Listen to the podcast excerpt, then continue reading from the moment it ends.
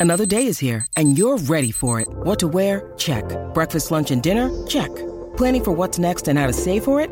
That's where Bank of America can help. For your financial to-dos, Bank of America has experts ready to help get you closer to your goals. Get started at one of our local financial centers or 24-7 in our mobile banking app. Find a location near you at bankofamerica.com slash talk to us. What would you like the power to do? Mobile banking requires downloading the app and is only available for select devices. Message and data rates may apply. Bank of America and a member FDIC. It's that time of the year. The sights and sounds are all around us to get us into that festive spirit. But what about the smells? On this special episode, we're going to take a look at how aromas affect us and how they can make or break our holiday season. We'll find out how they make us comfortable or uneasy, and in some cases, how they can transport us back in time and evoke strong emotions. And in our SAS class, you'll learn that the right combination of fragrances might get you to open not just your mind, but your wallet. I'm Jason the Germ Guy Tetro, and I'm going to take you on a scent odyssey in which the nose knows best. It's time to get started. This is the Super Awesome Science Show.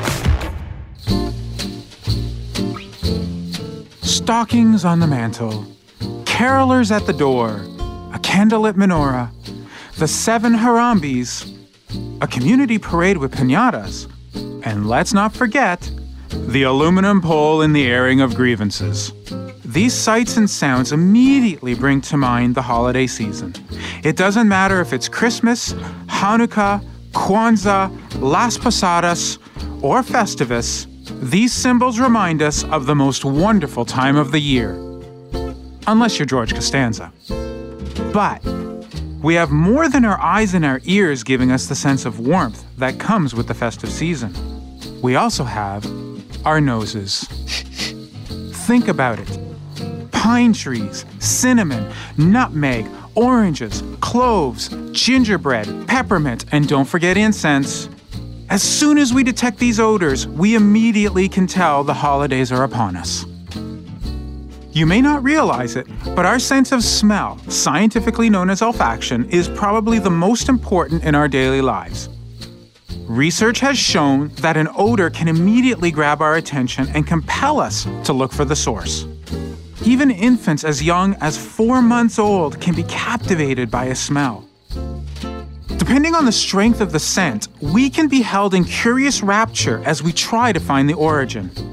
Now, while this may be scientifically called cross modal association between olfaction and vision, it might be better explained by this question Who cut the cheese?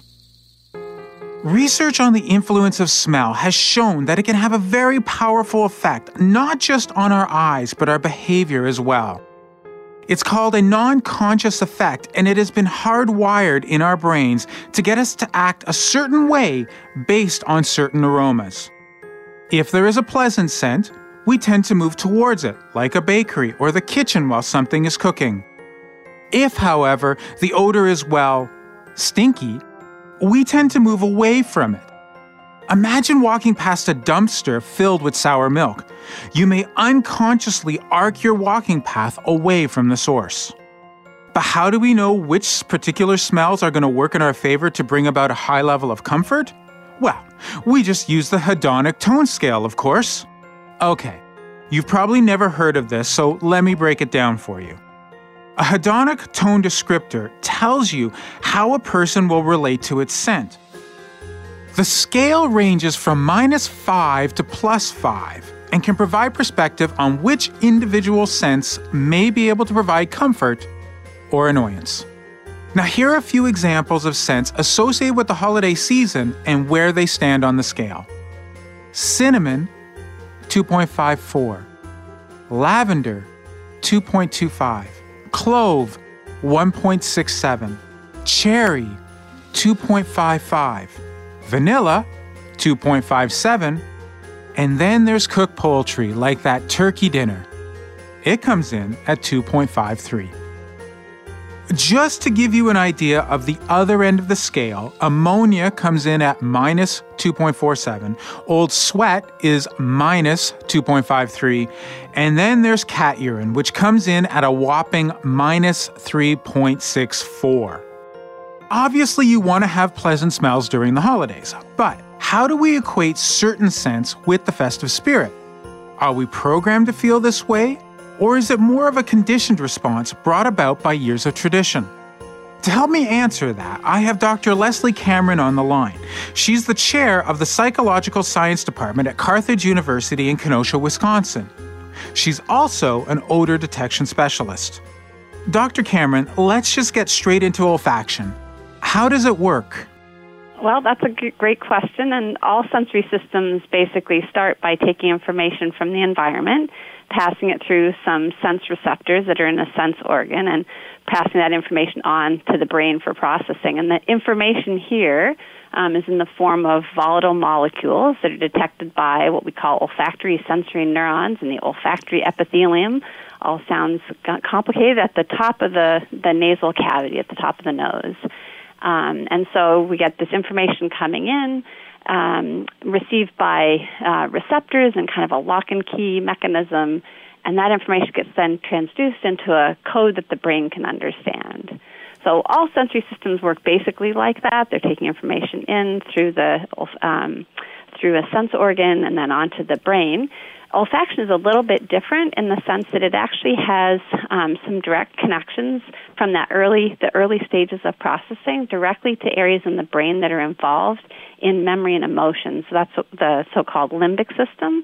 Um, and unlike other sensory systems like vision or um, audition, um, the olfactory system actually connects directly to those parts of the brain of processing um, emotion and memory, which is related to, um, I think, some of the things that your audience might be interested in knowing about olfaction. I want to get to this study you did back in 2013.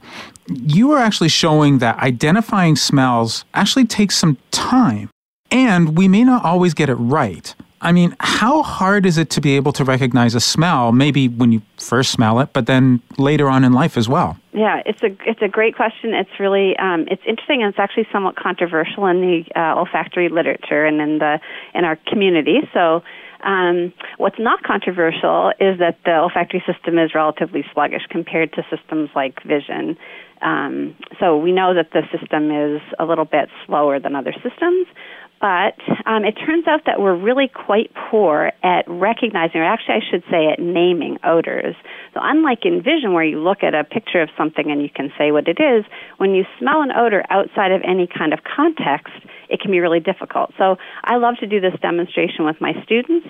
We, um, I'll bring in a, a bunch of um, jars or cups or something with common odors in them. So common substances like chocolate or ketchup or baby powder. And I ask the students to take a sniff, don't look inside, and try and place a name on that odor.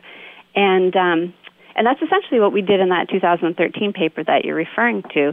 And what we found there, and what I find in my classroom all the time, is that people have a really hard time naming even quite common things. So and if you take kind of a random set of odors, you'll get about 50% correct at naming the odors. So some things like chocolate or cinnamon, things that are relatively common, people can name. But things like um, shoe polish or honey, not so much. Um, and often what, what happens is it's not so much that you don't recognize the odor, it's that you can't put a label on it. And we call this the tip of the nose phenomenon, where you're smelling an odor, you say, mm, I, I mean, I, I know that smell, I know I've smelled that smell before, but have an inability to kind of name it. That, that's funny because I'm just thinking about, you know, multimodal association and the non-conscious effects of which I've already talked about and, and how, you know, they all work together to be able to help us to identify. And, and now you're just talking about the tip of the nose. It'd be like, wow, that, that just sounds like such a great terminology. yeah. Right, and, and so yeah, so that I think you're right. This multimodal stuff is really important. Being able to um, to see what you're smelling, that that is a, obviously an important cue for us because normally um, we do have context or we do have other sensory systems that are helping us to be able to to determine what something is. So I think we often don't recognize just how hard it is to actually tell what something is outside of its context. So, really, what this means is that you don't really have to know a smell to be able to react to it. Absolutely not. Yes, I think that's exactly right. I think that what your olfactory system is doing, this is what's controversial about the naming, um, actually, is that um, some people think uh, that naming odors is an important part of the olfactory system, and I would disagree with that. I really think that naming is not important. It doesn't matter what the thing is. What your olfactory system is good for is telling you, is this something that's good or bad? Should I avoid it? Should I get close to it? Should I put it in my mouth and eat it?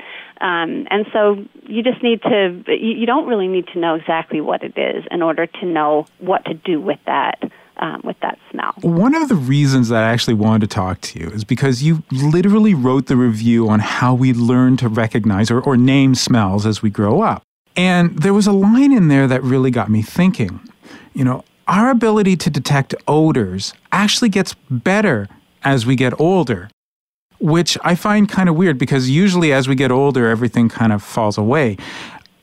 But there is one particular scent that apparently doesn't matter how old you are, you're always going to be able to recognize it, and that is um, bubblegum. Right, What's right. with that? Yeah. So I think um, there's clearly development in, in odor perception. We get better with age, and you, what we mean by that is in in children, children get better as they um, as they grow up. So, if in the study that you're referring to, we looked at um, children from six to up through college age, and their overall ability to name or to identify odors. In that task, it's it's a little bit different because you're if you're asked to just come up with a name, it's really hard, right? And that's where what what we talked about already. But in the task that you're that um, was done in this study, um, people are uh, scratching and sniffing, just like those kind of things you did when you were a kid. So scratch and sniff and sniff it, and then you're given a set of odors, and you have to choose which one. And under those conditions, people do much better, um, and children get better as they get older. In that particular study, bubblegum was one that they recognized even, you know, at, a, at an early age, and of course continued to be able to um, recognize later. I should say not recognize, but to identify, because they could say it was familiar without being able to say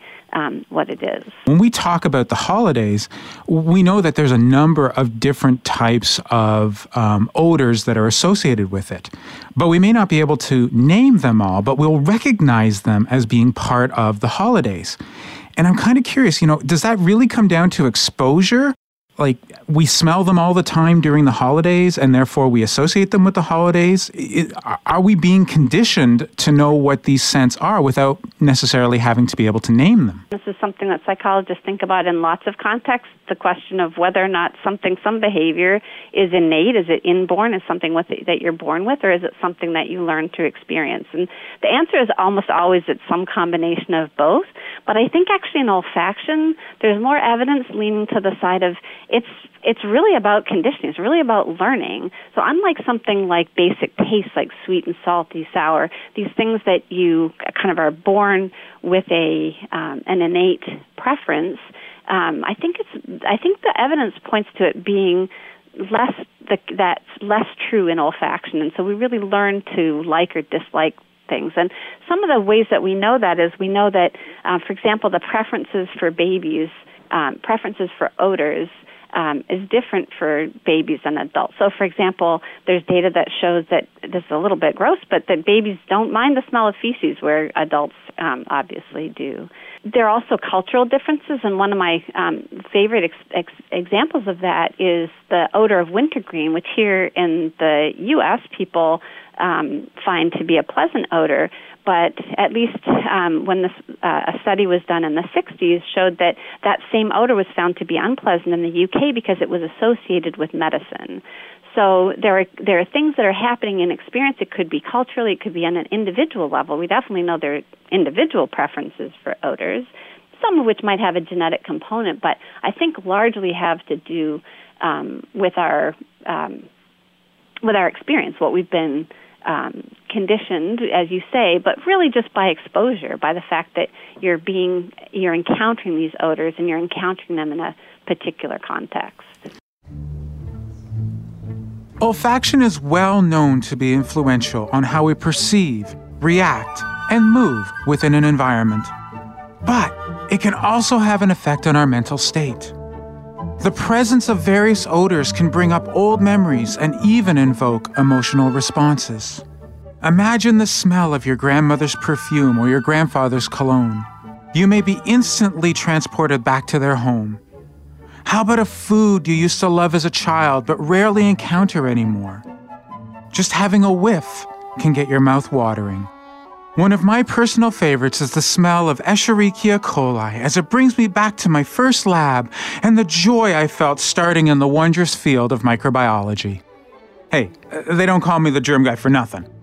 This occurrence is known as the Proust phenomena, or involuntary memory. It happens with select odors that have had a significant impact on our lives. These privileged scents could be called autobiographical aromas, as the moment we detect them, we are jettisoned back to a different time and place. Here's where it gets awesome. When compared to a visual or auditory clue, the nose knows better. People have a more emotional response to the smell and can bring up even greater details of the events in which that odor was most vividly detected. While this may seem fantastic for the holiday season, there is one slight drawback. The same effect happens for all memories associated with that odor. If the aroma originally made the person sad or upset or angry or scared, it could lead to an unwanted outcome. This has been seen in cases of olfactory triggered post traumatic stress disorder. Figuring out how to use the Proust phenomenon to improve our chances at a happy holiday season is not an easy task. It requires more than just an understanding of chemistry and neuroscience. You need more depth, thanks to a certain type of study. Thankfully, I have Dr. Ann-Sophie Barwich on the line. She is an expert in the historical context of our biological ability to use smells for remembering our past.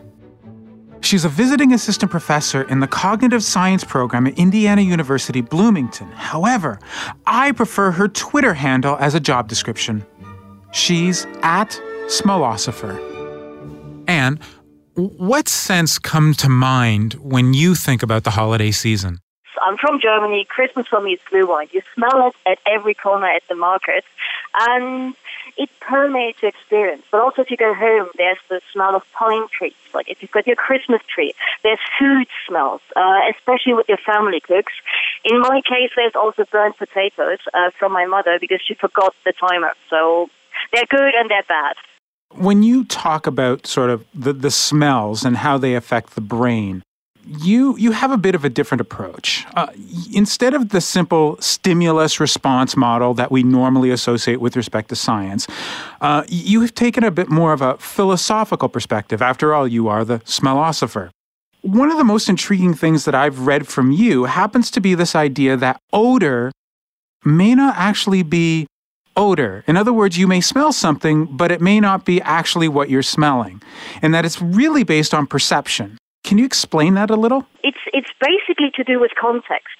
The way we learn smells and the way we recognize smells uh, is all based on context, the encoding and the retrieval. And when we smell something, what we detect are small molecules, small airborne volatile molecules, and hundreds of them. You're constantly surrounded by hundreds of them. And your brain learns to associate certain groups of molecules with certain perceptions. And also the recollection depends on what are you encountering in parallel. So let's say I give you two, two oils, and one I call parmesan, and the other I call vomit. It's pretty clear which one you will prefer. But what if I tell you actually that they're both the same? They're both butyric acid. You can, you can do the same experiment with many smells. I give you patchouli, and if I name it incense, you will have a different experience than if I name it musty basement, for instance. Uh, if it's somehow, you either have something more incensey like or something that is musty and moldy. So it's quite often what we smell is our association with that information. And it's not so far away from vision if you think of it. We just think that with vision, we're experiencing everything at once. Quite often that's not the case. Our brain creates a narrative of the information we're encountering because there simply is too much of it. And you see it in cases like change blindness, where we don't recognize that small things have changed because we didn't focus on them. It's similar with smells. There's too much information. So we reconstruct in our mind as a perception what we're focusing on or what highlights our perception. It's much more information that otherwise we could process. Does that mean then that some odors are more evocative than others, and and you know, are Christmas smells more you know inclined to making us think about memories, or is it just something that we're trained? Uh, so it is something that I would say we're trained to recognize. So it depends what what smells you you you, you smelled when you were a kid. They will elicit lots of memories later to smell them again. But it's not the smell as such, so it's not the chemical as such. It's that we have learned to associate that chemical with a certain smell, with a certain memory. And if you have something like that, we all recognize similar smells. It seems to be the case, at least, that like grandma's kitchen, for instance. But that's not the same odorants. It's not the same physical information. It's the same social information. And we just have uh, different individual instantiations of this. And there are some smells which are, might be might be more, you could say, powerful especially bad smells. Let's say uh, if you would smell cadaverine, which smells like it sounds like, namely like decaying flesh, that's very unpleasant and it's evocative of lots of images. But these are just a few smells that work like that. Otherwise, there's just too much out there. If every smell would do that, we would go mental. It's funny you say that because it brings me to this um, passage that I saw in one of your publications about how we perceive odors. Um, you actually were quoting a- another researcher, but it just it made so much sense based on what you just said. And I quote, this is like forgetting that the end product of apple trees is not apples, it's more apple trees. I just found that fascinating. We don't smell something to smell it. We do it to perceive what's going to come next in our experience. Uh, absolutely. So the quote is from Daniel Dennett. Um, he's, he's working, he did some great work on consciousness. And I love that quote precisely for that. Because when we perceive, what's going on is not simply a snapshot in your brain. We don't have images that are static. Things are constantly happening. Our consciousness constructs a stream of consciousness. There's a whole narrative to it. And the same with smells. So you perceive a smell, but it's never the same from moment to moment. It changes slightly. And what our brain is basically doing is deciding on in snapshots, you breathe in for short intervals, and it compares these short snapshots of physical information saying, is it changing? Is the same smell? Is it different? Is there a concentration change? Is there a new chemical in there? And also, is that odor familiar? And if it's familiar, do I think this is a good context. Will this be good or will this be bad?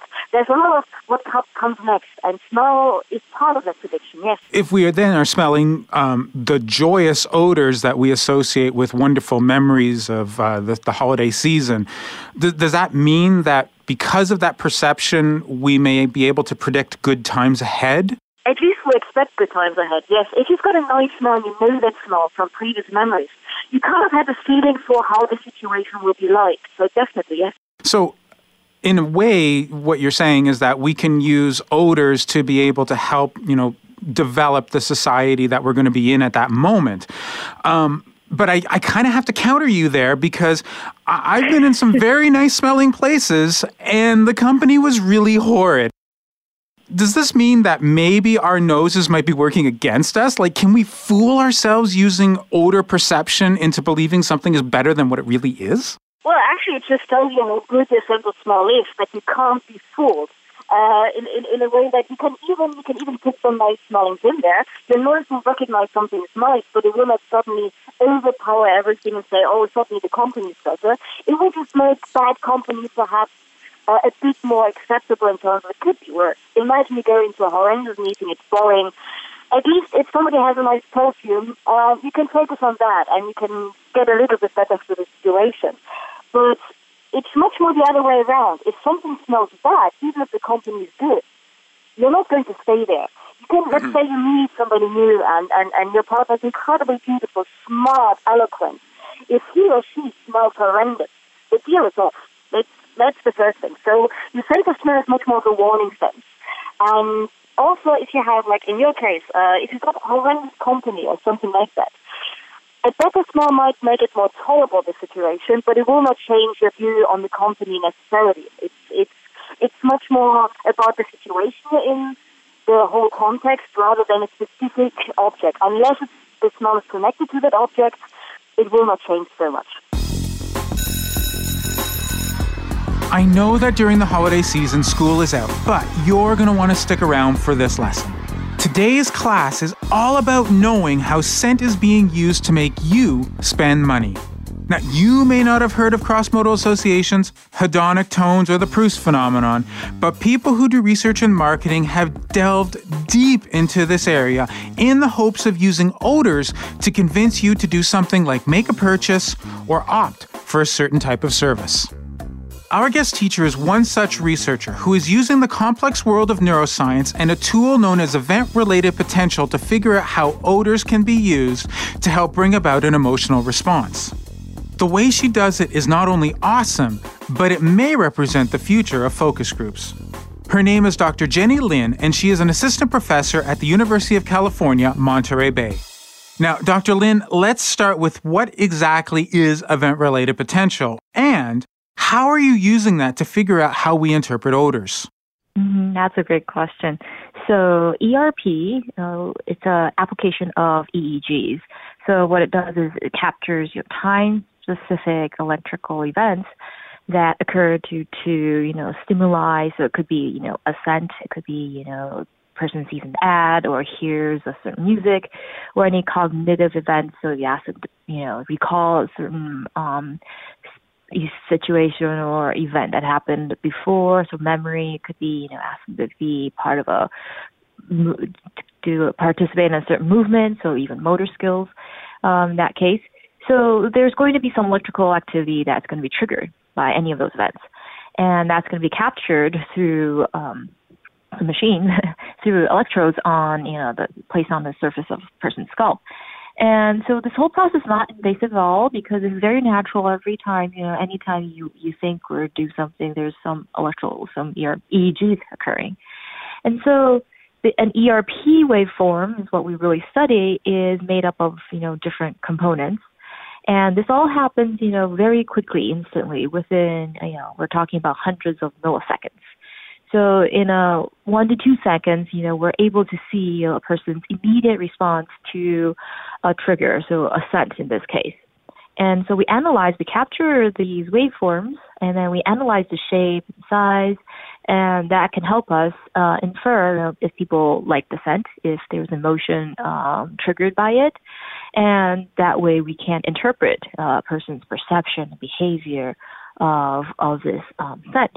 So I have had EEGs in the past, and you know I got I got a chance to look at the chart that that long paper with all these really weird waves and everything, and they're telling me, oh well, this is your alpha and this is your beta, mm-hmm. I, but you interpret that by looking at those mm-hmm. waveforms, and that will tell you essentially what somebody is sensing, whether it be through you know mm-hmm. touch or, or eyesight or, or through the nose. That, that that's mm-hmm. really what you're doing, right? Mm-hmm. Yeah, yeah, exactly. Yeah. And in this case, um, you know, I'm looking at, you know, particularly um, emotions. So, and partly is because, you know, emotions is really strongly related to sense of smell, um, along with memory. And that has to do with, you know, how they are processed in the brain and the location of these um, structures in the brain. So they're very closely related to uh, to scent. So scent can be a trigger of you know a very um, it could be a distant memory from a childhood. It could be you know the scent of your grandmother's kitchen from the cookies she bakes. So later along in life, when you encounter a similar scent, you know those memories could be triggered instantly. It will bring you back um, almost to you know her kitchen in that case. So what you're really saying is that those memories that we have from all the sense that we have gained over the years mm-hmm. and, and those memories and emotions that we have can be harnessed and used against us in a marketing sense? Is that really what you're saying? it could be against or in favor. So, and, you know, kind of tying back to, you know, the seasons and, you know, um, marketing. Well, every year around this time, right, during starting in Thanksgiving, we sort of, you know, crave, or at least I do, for um, pumpkin spice latte, right? That's sort of, you know, the smell, the taste. We're kind of programmed to have that expectation, you know, during certain times of the year. And, you know, Starbucks does a great job doing that. And also, you know, about marketing, they make it, you know, very time limited. So only during this specific time of the year. Okay. And so part of that is also through, you know, these sensories, the memory that's associated with these sensories. So it brings back those um, memories you have um, drinking from drinking um, pumpkin spice latte from previous years. It was during the Christmas, during Thanksgiving, with friends, with family. So this also gets um, programmed into your memory. Okay. So that's sort of a, a positive thing, right? Well, I, I don't know if it's positive knowing that I'm being mm. programmed to want my PSL every fall. I don't know. Um, but I mean, w- when you think about it, I-, I guess from a marketing perspective, that that's a great idea. But I want to bring something else up, and that is in a paper mm-hmm. that you wrote that came out earlier this year, you even said that it's not mm-hmm. really just about getting the right scent or programming the right scent.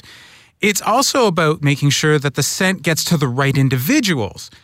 Now, I don't know about you, but I've never actually met someone who doesn't like a PSL in terms of that smell. They just get upset at the whole mm-hmm. commercialism fact. And I don't know very many people who don't like holiday scents.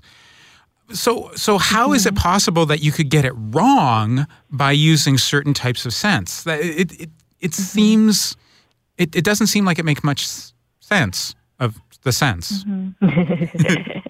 Yeah. So according to our research and um, other um, papers too, that it is, you know, clear as well. Yes, most people enjoy the scent, you know, holiday, uh, Christmas, um, sea scents, and you know, and that has to do with all the you know, memory and fun we have with it.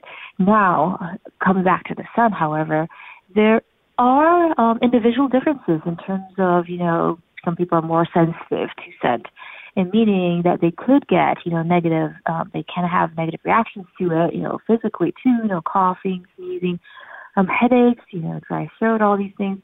And so it becomes actually a negative experience for them.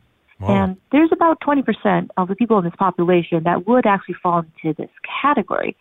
And so talking about, you know, um, how marketers, you know, utilize scent, it could actually, you know, um, backlash in certain cases. So there are, you know, companies that will have signature signature scents. They would pump into the store. It'll be really strong, but we we have found um, that it actually um, deters people, certain people, from shopping there instead because of how strong these perfume scents are, and um, so it could, in that case, um, be an example of misusing, overusing um, scent marketing, and actually become um, a backfire for them. It's interesting. Uh, earlier in the show, I was talking about how sometimes, you know, if you're walking by a dumpster with sour milk, you'll unconsciously arc your way around that particular smell. Mm-hmm. And I realized just while I'm listening to you that I do the same thing around certain stores where the scents are just too strong. I, am literally arcing mm-hmm. my way around so I can minimize the amount of smell. But Exactly. Those smells are not holiday smells, but you're saying that it doesn't matter what it is. There are people out there who essentially can just be overwhelmed and mm-hmm. not be not venture in, but really just mm-hmm. stay away. Yes, yes, and that we have also confirmed and found in some of the interviews we've conducted. Exactly like you said, people you know pre-plan their trip because they know you know they have to avoid the perfume counter in the department store or there's a um Abercrombie and Fitch somewhere they have to avoid and walk on the opposite side of the of the mall instead. So yes, it does happen. All right. So we now know that marketing companies will use scents to try and attract us, and there will be some people who may not fall for it. But for the rest of us who do fall for it, do you think that there's any way to be able to stop the urge to shop if we are immersed in these wonderful, harmonious, emotion gathering scents? Mm-hmm. Or is this something where we literally are programmed and, and we're mm-hmm. helpless to be able to do anything about it? There are ways you can shop with a uh, with a list. That way, you kind of follow um, what you have on the list and try to stick with it. That helps, right? That impulse, um, that curbs some of the impulse buying that often happens. Okay, and um, there's also ways, you know, if we talk about, you know, self-control, right? There's also other um, ways to be just be mindful of you know these are certain things that could happen. These are you know smells that are you know like the cinnamon. They always talk about their their very um, delicious smell. Oh, yeah. and and so there there are ways to kind of be mindful of that, and that helps, right?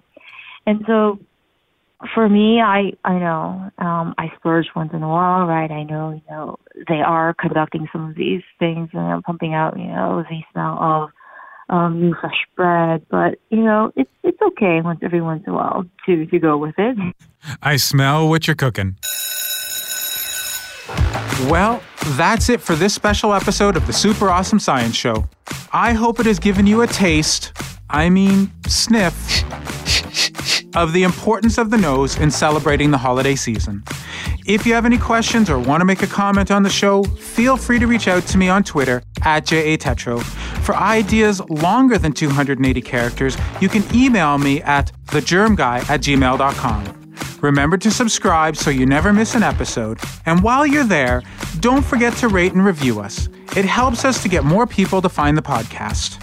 Have a great holiday season, and as always, make sure to show them some sass.